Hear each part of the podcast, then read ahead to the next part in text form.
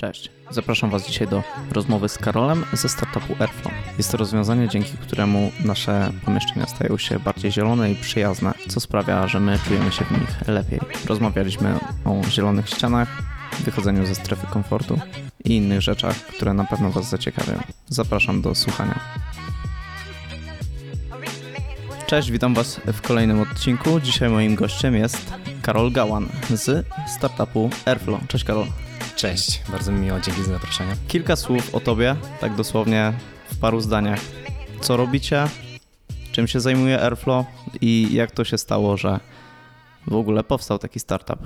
Okej, okay, no to generalnie tak zaczynając ode mnie. Ja z wykształcenia jestem architektem, tak na co dzień też pracuję jako project manager w jednym z krakowskich software house'ów i generalnie prowadzę właśnie startup Airflo razem jeszcze z czwórką osób. Tam mamy czwórkę co-founderów, w sumie zespół ma pięć osób. I to, co robimy, to jest tak naprawdę mebel. Jest to, ja zawsze mówię, że taki najbardziej inteligentny, najbardziej zaawansowany mebel, jaki można, można kupić. I to jest coś, na czym się właśnie skupiamy w tym momencie. No dobra, ale ten mebel nie jest taki zwykły, prawda? To wygląda no w ogóle super i też z tego, co czytałem w waszych social mediach, że to, to nie jest tylko tak, że to sobie wygląda, ale rzeczywiście działa na różne nasze aspekty lepszej pracy, lepszej efektywności, więc tak jak powiedziałem, wpływa to na, na naszą pracę. No i jak ta ściana wygląda? Z czego ona się składa? Okej, okay. Generalnie to co, to, co jest takie tym Unique Value Proposition, to taką wyjątkową rzeczą w naszym przypadku, mm-hmm. to jest połączenie, takie połączenie, którego, które trudno znaleźć na rynku, czyli wprowadzenie roślinności, jako że też tutaj z naszego backgroundu, naszego zespołu wychodzi, wychodzi takie doświadczenie, że tej roślinności zawsze było mało w takich miejscach, w których przebywaliśmy, w zamkniętych pomieszczeniach. Czyli głównie to są biura, tak? Tak, głów, znaczy głównie biura, uczelnie, ale to też jest tak naprawdę kwestia możliwości adaptacji do domu okay. w tym momencie.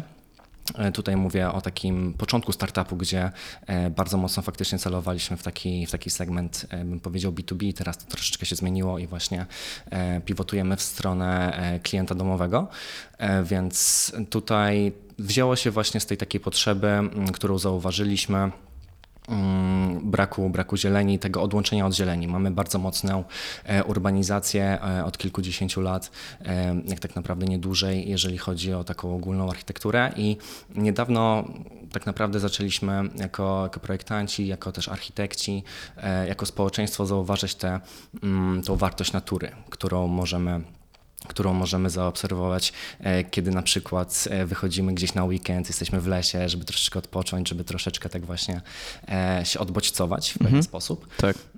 I jest to coś, co chcieliśmy w pewien sposób zwrócić ludziom na co dzień i w ich pracy, ale także w codziennym życiu w domu, ponieważ jak się okazało generalnie na, z, naszych, z naszych ustaleń, z naszych tam researche, aż do dziewięćdziesiąt procent czasu spędzamy w zamkniętych pomieszczeniach jako ludzie. Więc, mm, Oj, ja myślałem, że to mniej. To, to... Każdy, każdy mam wrażenie, tak na początku sobie pomyśli, że, że to mniej, no, ale no.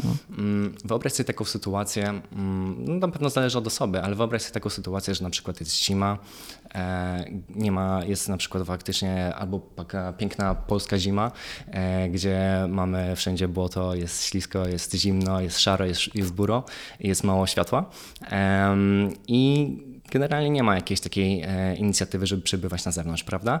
E, raczej się albo przemieszczamy jakąś komunikacją miejską, albo w samochodzie jesteśmy, albo w domu, e, albo w pracy w biurze. Mm. I jak sobie to wszystko sumujemy, to wychodzi na to, że faktycznie żyjemy w takich pewnych boksach, prawda? Cały czas, cały czas się prze, przemieszczamy. A od razu nasuwa mi się tutaj takie pytanie, od jakiego czasu działacie? Czy to jest... Chyba rok, prawda? Jakoś, czy mhm. dwa lata? Około, około dwa lata tak naprawdę. Okay. Ten projekt już się rozwijał. On miał różne fazy, jeżeli chodzi, jeżeli chodzi o swój rozwój, bo zaczęliśmy działać tak naprawdę trochę przez przypadek, bo wzięliśmy udział jako jako osobne, jako osobne jednostki. Zgłosiliście się każdy z osobna tak, do każdy programu, z osobna prawda? Do programu się zgłosił. Nie znaliśmy się wcześniej, to, to też jest taka ciekawa rzecz. I generalnie zgłosiliśmy się do programu MedBiz Innovations dwa lata temu, dwa, trzy, no dwa lata temu i wzięliśmy po prostu udział w programie mentoringowym. Mhm. Tam było około dwieście pięćdziesiąt chyba studentów z całej Polski. Tam z tego co pamiętam wyszło około sześćdziesiąt zespołów i To co, to, co było głównym założeniem, to stworzenie interdyscyplinarnych zespołów ze studentów, czyli mieliśmy studentów takich bardziej biznesowych, związanych z inżynierią i z medycyną i generalnie takim założeniem było połączenie tego w jeden zespół. My się tam poznaliśmy. Wzięliśmy w tym udział, przeszliśmy przez cały tak ze mentoring oraz wygraliśmy ten program, także od tego się wszystko zaczęło i potoczyło dalej. No to właśnie tutaj pozdrawiamy fundatorów, założycieli tej fundacji Innovation Hub, Kacpra i, i resztę. Naprawdę fajną, fajną rzecz robicie i myślę, że to jest też taka zmiana tej polskiej sceny startupowej, że to jest kolejny, kolejny fajny krok. Ale wśród młodych, tak. Tak, tak, tak, zdecydowanie, no bo tutaj zachęcamy, żeby coś wymyślić, tak jak ty powiedziałeś, zgłosiliście się każdy z was osobno i bum, mamy, mamy fajny projekt. No właśnie, czy zauważyliście to w związku z tym, że była pandemia wcześniej, przeszliśmy wszyscy trochę na pracę zdalną i tak jak powiedziałeś, zaczęliście trafiać, zaczęliście od tego, żeby trafiać do tych biur, no ale te biura jednak zrobiły się puste, co nie? Więc czy to dlatego zrobiliście ten pivot w stronę klientów takich indywidualnych? Tak, tak. To jest bardzo mocno związane z obserwacją rynku i z feedbackiem, który otrzymaliśmy podczas wywiadów, które przeprowadzaliśmy z naszymi potencjalnymi klientami. Po prostu braliśmy, szukaliśmy osób takich decyzyjnych, jeżeli chodzi o firmy, jeżeli chodzi o jakieś biura, przestrzenie. I z nimi rozmawialiśmy, czy jakieś, jakieś też firmy, co w ogóle o tym rozwiązaniu sądzą, czy uważają, że to jest potrzebne. I pomimo tego, że widzieli bardzo dużo benefitów, jeżeli chodzi o tą roślinność, niektórzy z nich też zainkorporowali takie rozwiązania do swoich organizacji i widzieli tego benefity, to tutaj był problem z tym, że, że ludzie przechodzili bardzo mocno na pracę zdalną. Więc faktycznie te inwestycje te się przesunęły w troszeczkę, w troszeczkę innym kierunku, w takim kierunku też well-beingu, jeżeli chodzi o pracownika w, ty, w takich sytuacjach. No to jak przekonujecie te indywidualne osoby, indywidualne osoby, jak przekonujecie tych, tych ludzi, żeby oni korzystali z takich rozwiązań w domu po prostu? Myślę, że tutaj główną, główną odpowiedzią na to jest środowisko, w którym żyjemy, funkcjonujemy, czyli w dużej, dużej, duża ilość osób mieszka po prostu w miastach. Mhm. Um, Możemy sobie wyobrazić taką sytuację, że e, mieszkamy gdzieś w centrum, czy, czy na obrzeżach, czy w okolicach. E, wszyscy znamy sytuację w Polsce, ale także w Europie, jeżeli chodzi o zanieczyszczenie powietrza między innymi. E, Która, która nie wygląda zbyt kolorowo. Jestem akurat z Krakowa, więc tutaj e, mogę powiedzieć, że smog. odczuwam tak, smog właśnie odczuwam to e, bardzo mocno, ale też projekt zaczął się rozwijać w momencie, e, kiedy była pandemia. I pomysł się wziął e, na początku z tego, że chcieliśmy. E, Jako, że to był MedBiz i trzeba było jakieś też rozwiązanie medyczne w pewien sposób wymyślić, chcieliśmy. E, troszeczkę odświeżyć wygląd szpitali oraz takich placówek medycznych, prywatnych placówek medycznych roślinnością w związku z trendem zazieleniania, w związku z architektonicznym trendem biophilic design, czyli takiego projektowania bliżej natury, ponieważ ma to bardzo dużo benefitów, jeżeli chodzi o zdrowie psychiczne, mhm. które jest bardzo, bardzo istotne w szpitalach i w takich miejscach, gdzie to zdrowie może jednak podupadać. A jak wiemy, polski szpital, takie placówki nie kojarzą się zazwyczaj za dobrze i tutaj nawet są na przykład ciekawe badania, które pokazywały, że pacjenci, którzy byli otoczeni po prostu zielenią, był taki eksperyment robiony, wracali po operacji związanych z, z brzuchem, z tego co pamiętam, po prostu o kilkadziesiąt procent szybciej do zdrowia i o, potrzebowali mniej leków. Więc z tego się to wzięło.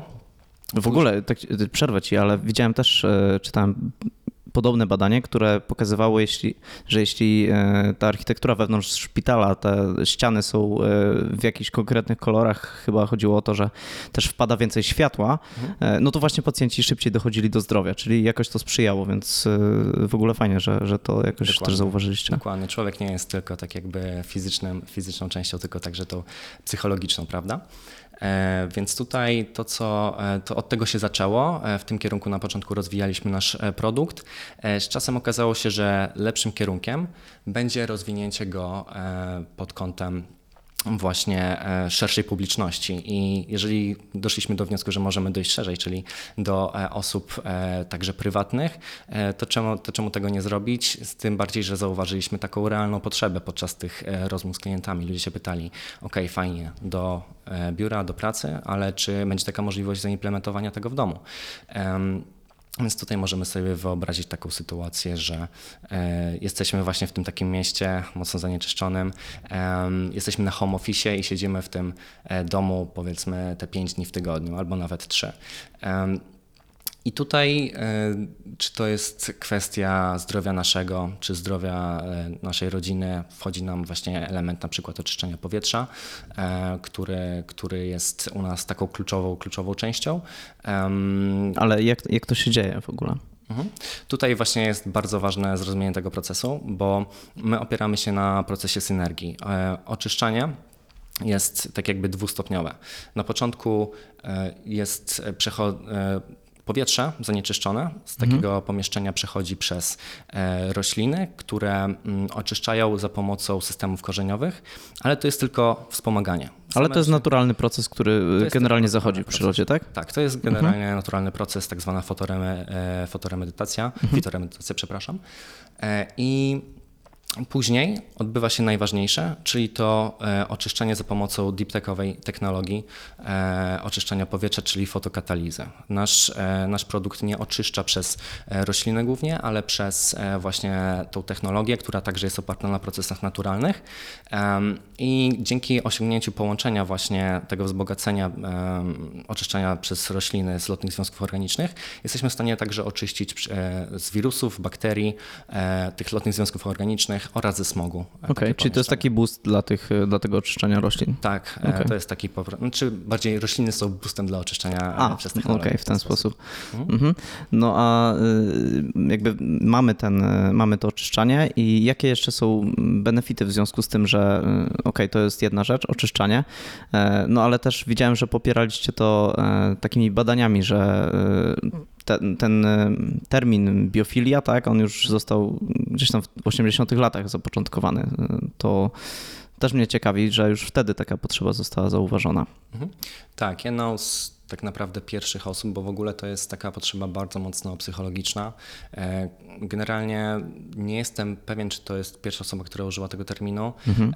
ale to jest taka pierwsza, pierwsza rzecz, z którą ja się spotkałem, to Erich Fromm, czyli psy, psycholog, który opisał to w jednej ze swoich właśnie książek jako biofilia, jako właśnie ta potrzeba człowieka związana z dążeniem do natury. I więc to jest koncept już znany, powszechnie, powszechnie używany i używany tak naprawdę z sukcesem. Jeżeli możemy sobie popatrzeć tak naprawdę na nowoczesną architekturę, nowoczesne biura, myślę, że, że łatwo zauważyć, że jest tam bardzo dużo takich elementów wprowadzanych. Tak, nawet chyba tutaj w Warszawie, w Warsaw Place jest mhm. po prostu drzewo posadzone w, jakby w budynku, co nie? Więc to już jest dosyć powszechne. A byliście w pier- pierwsi w Polsce, czy już były takie rozwiązania?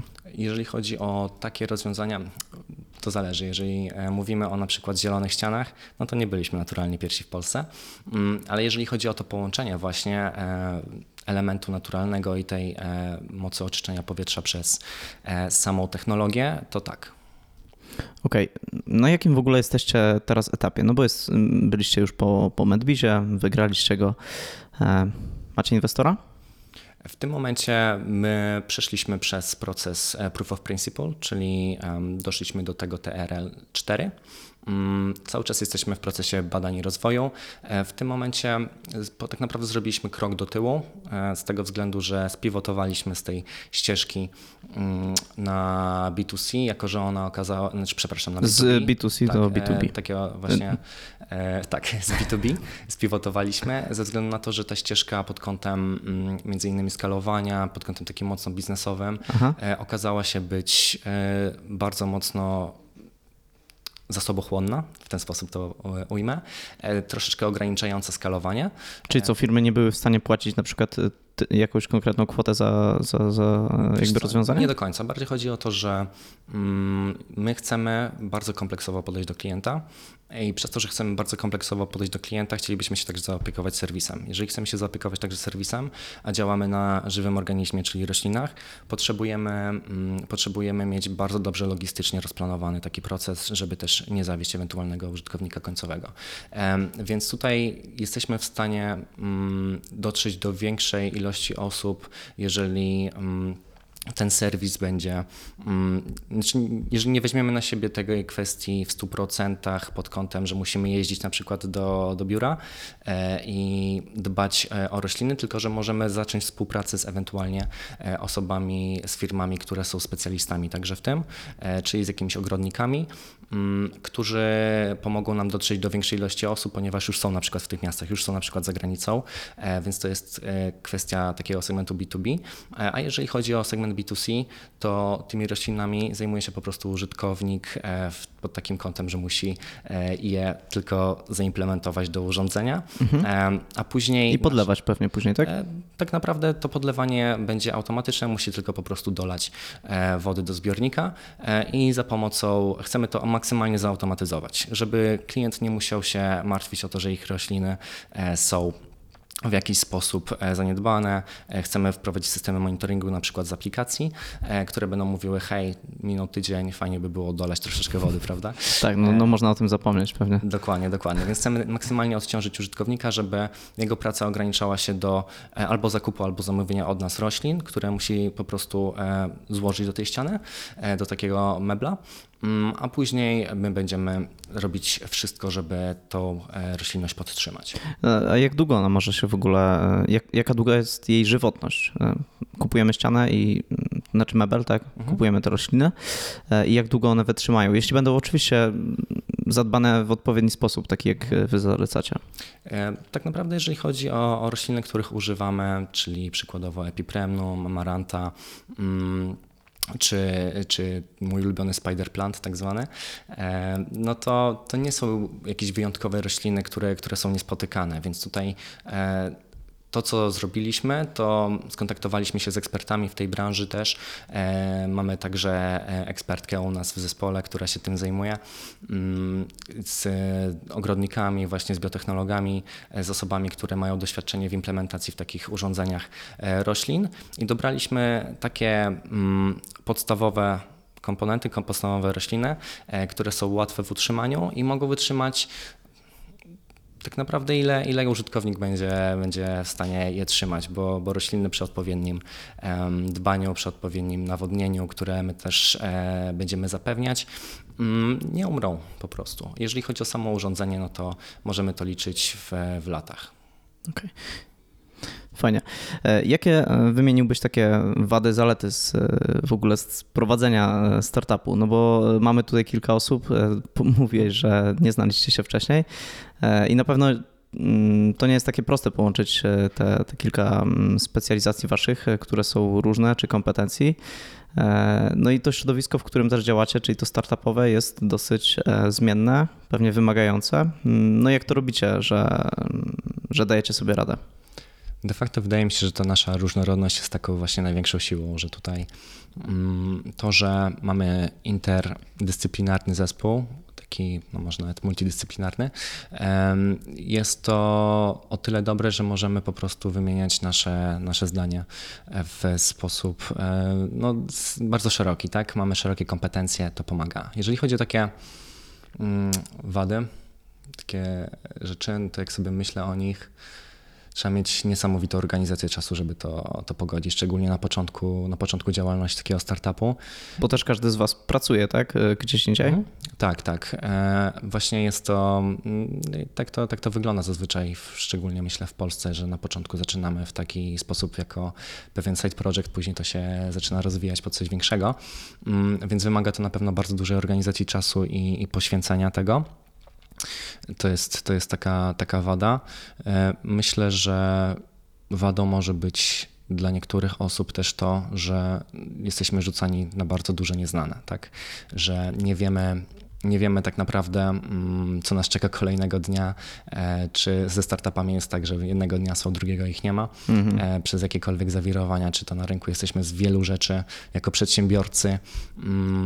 Także Jesteśmy, musimy być, musimy brać pod uwagę po prostu bardzo dużo czynników, które nie są od nas zależne, więc jest to jakiś taki element, myślę, stresowy i, i to, to bym wymienił jako takie główne wady, ale jako zalety to chyba właśnie jednocześnie ta druga strona medalu, że rzucamy się, że mamy bardzo dużo rzeczy, pod których się uczymy na nowo, tak? Szczególnie jeżeli to jest taka pierwsza nasza działalność, no to mogę powiedzieć, że trzeba troszeczkę nauczyć się po trochu wszystkiego, trzeba umieć uczyć się przede wszystkim, umieć, umieć słuchać. Myślę, że taką dużą zaletą jest poznawanie osób, które, z którymi się współpracuje. Ale nie tylko, bo też na różne wydarzenia jeździcie, tak, prawda? Czy to jakieś networkingi. To, to jest super na pewno. To jest świetne, bo, bo jednak zaczynamy się otaczać takimi faktycznie osobami, które wprowadzają dużo takiego, takiej wartości do naszego życia i, i motywacji, i inspiracji bardzo często. Ja myślę, że właśnie to jest taka najfajniejsza rzecz, która, która mi, dla mnie wyniknęła z prowadzenia startupu, czyli to, to środowisko, w którym się obracam. W tym momencie jestem bardzo to wdzięczny też i to, to jest chyba taka rzecz, którą, którą bym wymienił. Tak. No to jak już wspomnieliśmy o tym zespole, to jakie to są role, jakie osoby macie i czym one się zajmują w ogóle? My mamy przede wszystkim, znaczy mogę tak zacząć wymieniać tak naprawdę. Paweł u nas, Paweł Turowski, on jest, zajmuje się technologią, jest u nas technologiem C T O, rozwija, jako też specjalista, jeżeli chodzi o elektrotechnikę, rozwija urządzenie pod kątem takim produktowym. Jest Ada, która jest specjalistką z zakresu medycyny oraz nauki. Ona działa u nas operacyjnie oraz właśnie jeżeli chodzi o kooperację z takimi placówkami, gdzie na przykład robiliśmy testy laboratoryjne z naukowcami. Tutaj mamy właśnie tą taką dużą głowę, która za nas dba o te rzeczy. Czyli to nie jest tak, że z bomby sobie wymyśliliście coś, tylko to ma potwierdzenie i tak, to już, jest badane. Tak, już, już tak naprawdę nasze, nasze badania to jest jeden z takich też większych sukcesów.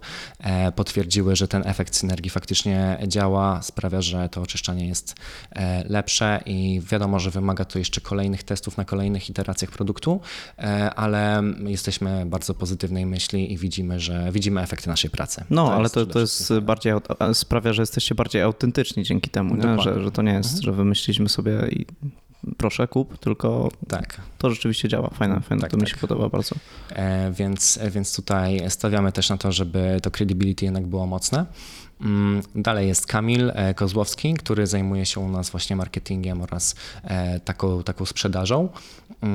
Też, też jest Kuba, który zajmuje się z kolei trochę sprzedażą, ale przede wszystkim taką obsługą prawną. Kuba Dąbroś. Mhm. Okej. Okay. No a jakie są wasze, wasze dalsze plany? Bo teraz, tak jak mówiłeś, zrobiliście ten krok w tył, celujecie w inny segment klientów, ale jaki macie na to pomysł na, na najbliższy rok na przykład? Jeżeli chodzi o najbliższy rok, z takiej perspektywy biznesowej, na pewno jako, że teraz przechodzimy mniej na skupianie się na badaniach i rozwoju, tylko bardziej też na aspekcie biznesowym, tutaj staramy się dotrzeć do jak największej ilości osób, żeby też zrozumieć dokładne ich potrzeby, żeby ten produkt jednak budować w zgodzie z taką filozofią customer development, że ludzie Są, e, są takim głównym wyznacznikiem tego, e, co później będzie w sprzedaży e, i ich potrzeby. Na pewno będziemy niedługo wypuszczali też naszą stronę internetową. Jest to taki, taka większa rzecz, która, na którą chwilę już pracowaliśmy.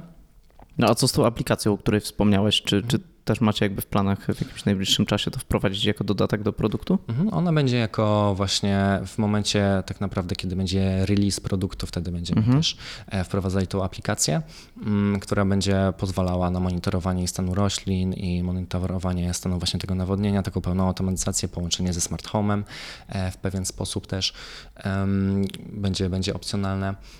Tutaj na najbliższy też czas, no to właśnie przygotowujemy się do rundy de facto, bo żeby, żeby zacząć zbierać też większą rundę na, na rozwój, na produkcję oraz na takie rozwój większych technologii pod kątem optymalizacji tego, tego aspektu technologicznego do naszych potrzeb w produkcie.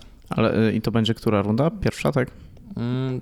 Taka pierwsza, pierwsza większa, pierwsza, bo mieliśmy większa. Wcześniej już jedno finansowanie, właśnie na tą fazę Proof of Principle to było kilkadziesiąt mhm. tysięcy oraz... I to był fundusz Venture Capital? Tak, tak. tak. Więc tam udało się też dużo osiągnąć, także to, to było bardzo dużym boostem i myślę, że to nam pozwoliło dojść do tego momentu, który, w którym właśnie jesteśmy teraz, a jest potrzebne po prostu do dalszego rozwoju produktu kolejna, kolejna runda. A co jest jeszcze takiego ciekawego w tym rynku, w którym działacie? Czy to jest taki czerwony ocean, że ta konkurencja rzeczywiście tam jest? Czy raczej uważasz, że to, co wy robicie, jest pewnego rodzaju niszą i raczej to wy będziecie jakoś tak na czele tego, tego rozwoju? Ja generalnie uważam, że jeżeli chodzi o startupy, to konkurencja jest zawsze. Jeżeli chodzi o nowe firmy, bardzo rzadko się zdarza, że, że ten rynek jest taki innowacyjny, że trzeba go faktycznie budować od zera. Jest to też chyba najtrudniejsza rzecz do, do zrobienia. Bo trzeba właśnie znaleźć to, czym się najbardziej wyróżnicie, nie? Tak. I też kwestia jest taka, że my jesteśmy na konkurencją między różnymi, różnymi segmentami. My jesteśmy gdzieś pomiędzy właśnie rynku mebli, oczyszczaczy powietrza oraz tych zielonych ścian roślinności, tak? Czyli nasza konkurencja jest bardzo tutaj szeroka, ale nasza propozycja wartości jest właśnie tym, że łączymy to, co najlepsze w każdym z tych rynków i możemy to sprzedać klientowi. Tak mi się nasuwa, czy wy też macie takie zielone ściany u siebie, czy to jeszcze nie jest na takim etapie? Jeszcze nie jest na takim etapie, okay. Ale bardzo, bardzo będziemy chcieli. My mamy dużo, dużo roślin u siebie po prostu. Okej, okay. Fajnie. Tak zbliżając się już do końca, jaka według ciebie jest taka jedna rzecz w ogóle, którą byś chciał, żeby słuchacze zapamiętali? W związku z tym, że masz doświadczenie już pracy w kilku miejscach, teraz ten startup, widzisz, tak jak sam powiedziałeś, że ciągle trzeba się uczyć w, w takim środowisku, to co ci się nasuwa, żeby, żeby ktoś zapamiętał z tej rozmowy? Hmm. Możesz się zastanowić, tutaj sobie tak, przytniemy. Właśnie, właśnie myślę na... Jak chcesz, to spoko, spoko, ja sobie zapiszę. Z dwudziestego szóstego. Ale wiesz co, myślę, że takim, taką jedną rzeczą, która z mojego doświadczenia wynika, to że warto się po prostu wystawiać na pewne okazje, wystawiać się, próbować wyjść z tej takiej strefy komfortu i tak proaktywnie działać, proaktywnie właśnie szukać pewnych rozwiązań. To, że na przykład ja zacząłem w ogóle przygodę ze startupami, przygodę z tym MedBizem, z tym konkursem, z tym, co później się potoczyło, wzięło się z takiego momentu w życiu, że zrozumiałem, że to, co, to, co właśnie studiuję, nie jest tym, co chcę robić w życiu. Okay. I um, zacząłem się zastanawiać, co, co mogę zrobić inaczej. Czyli zacząłeś szukać? Zacząłem po prostu szukać i wydaje mi się, że takie rozpoczęcie szukania może doprowadzić do momentu, w którym w ciągu pół roku, no bo tak naprawdę pół roku minęło od momentu, w którym spotkaliście się, zdarzało, się, spotkaliśmy tak. się i założyliśmy później firmę, e, może zmienić nasze perspektywy e, bar, bardzo, bardzo mocno, nawet o sto osiemdziesiąt stopni. E, więc to jest taka, taka rzecz, którą bym polecił, żeby aktywnie wystawiać się na, na różne sytuacje, próbować e, i czerpać z tego naukę, cieszyć się, cieszyć się tymi nawet niepowodzeniami pewnymi, które są, bo one też przybliżają nas do takiej, myślę, prawdy, prawdy o sobie i o tym, co, co chcemy robić w życiu. Wow, bardzo, bardzo głęboko i fajna perspektywa, bo rzeczywiście dzisiaj jest tak, że nie każdy z tej strefy komfortu chce wychodzić i raczej idzie po prostu w jakiś jeden zawód. Okej, okay, to się zmienia pewnie, ale, ale fajnie, że, że o tym przypominasz. Ja myślę, że to jest bardzo trudne, no bo też mamy dużo presji takiej środowiskowej. Ja widzę po moich, mo, moim otoczeniu, że jak już się często ludzie decydują na jedną rzecz, to nieważne co by się nie działo, to po prostu, nie wiem, nieudane nawet studia, no to idą w to, tak? Ja uważam, że to jest duży, duży błąd. Uważam, że właśnie trzeba próbować różnych rzeczy i nie musimy być jednym, nie wiem, być związani z jedną działką przez całe życie, tylko możemy tak naprawdę w tej erze, kiedy mamy tak naprawdę cały czas dostęp do nauki, do narzędzi, do internetu, możemy się uczyć nowych rzeczy w przeciągu roku, zmieniać branżę. Wszyscy możemy być takimi ludźmi renesansu poniekąd, prawda? Jeżeli tylko tego potrzebujemy, jeżeli tego chcemy, więc nie warto się ograniczać moim zdaniem i, i warto próbować, tak? Jasne. Karol, dzięki wielkie za rozmowę. Super, że dzięki. Zgodziłeś się wpaść i opowiedzieć o Airflo i mam nadzieję, że coraz więcej osób będzie zdawać sobie sprawę z tego, że rzeczywiście trochę jesteśmy zabetonowani i, i w tej przestrzeni spędzamy naprawdę dużo, dużo czasu, więc potrzebujemy takich rozwiązań jak wasze. Dzięki piękne za rozmowę. Hej, z tej strony Aga. Przychodzę do was na koniec odcinka z czymś bardzo ciekawym. Mianowicie pomyśleliśmy sobie, że być może oprócz waszego zainteresowania tematyką startupową szukacie pracy w startupie albo po prostu szukacie ekscytującej pracy. Mamy dla was pracuj w startupie kropka com i jest to newsletter, dzięki któremu dowiecie się, dlaczego warto związać się z branżą startupową, jak wybrać dla siebie odpowiedni startup i jak zrobić w nim zawrotną karierę.